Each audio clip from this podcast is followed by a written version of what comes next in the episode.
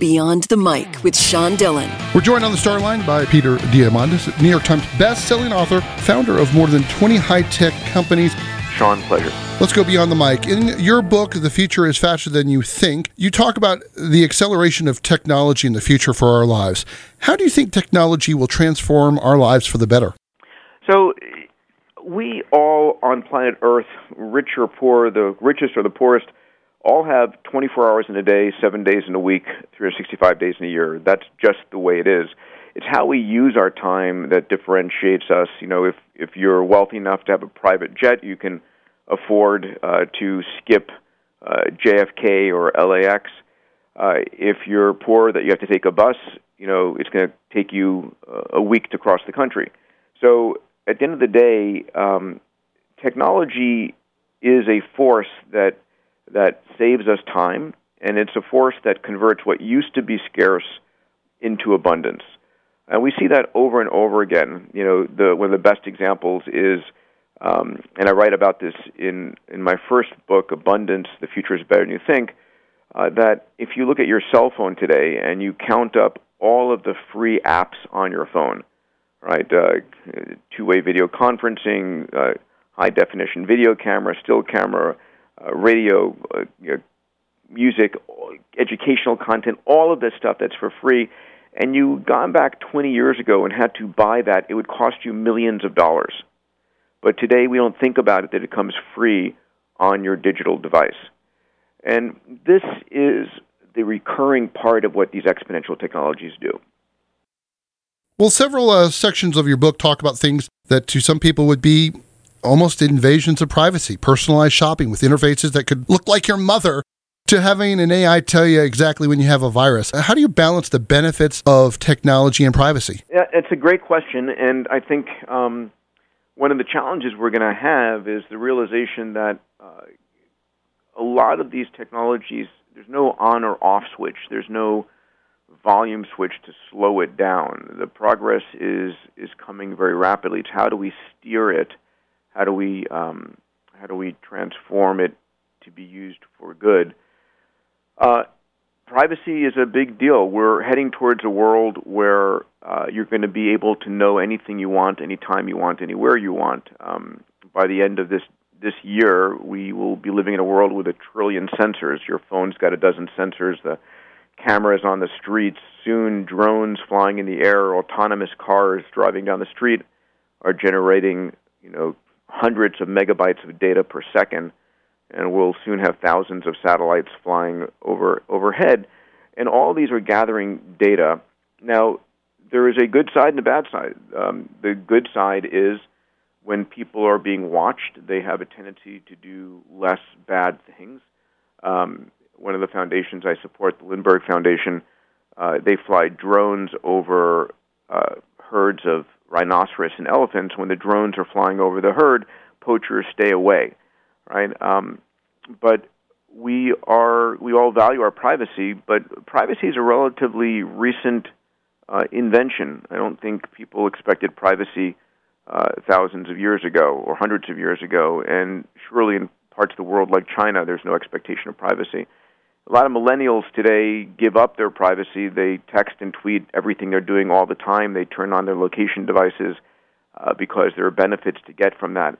the The point is not one of good or bad or or judgment on this. It's that our society is going to rapidly change. It's important for us to understand where it's going so that we can be guiding it. Well, we're joined on the star line by Peter Diamandis, New York Times bestselling author. His latest book, The Future is Faster Than You Think. How has gamification helped keep people on phones and on games, keep them where you can't put it down? You know, as the father of two eight year old boys, I see this uh, every Saturday when they get their tablets.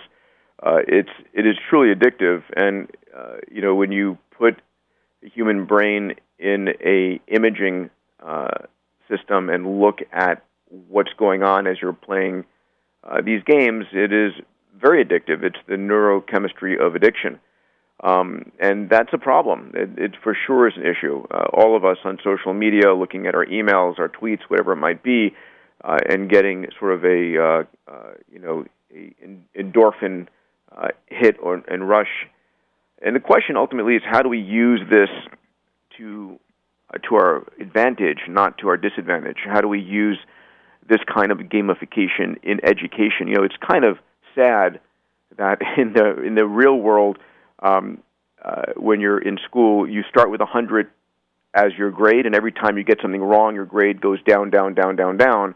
In the gaming world, you start at at zero, and every time you do something right, your score goes up, up, up, up, up, and you become addicted to that process. Why we don't use more gamification in our education world is beyond me, and I think that's one of the uh, opportunities to flip uh, that issue into a, a force for good.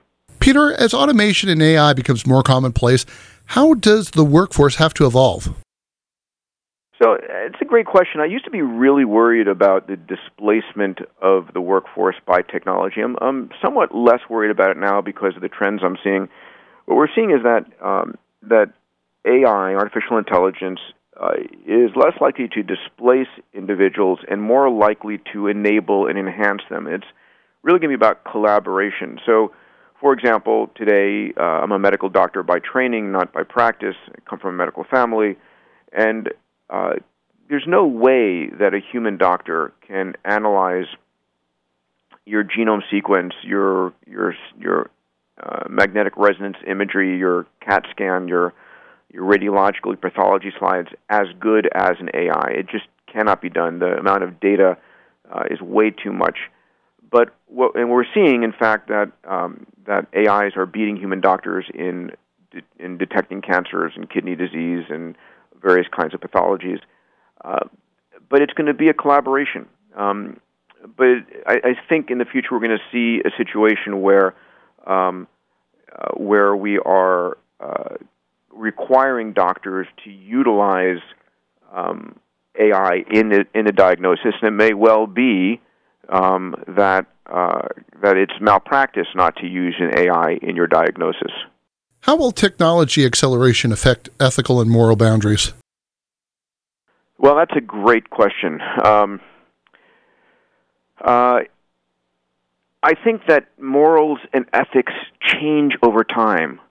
Um, and we have great evidence for this.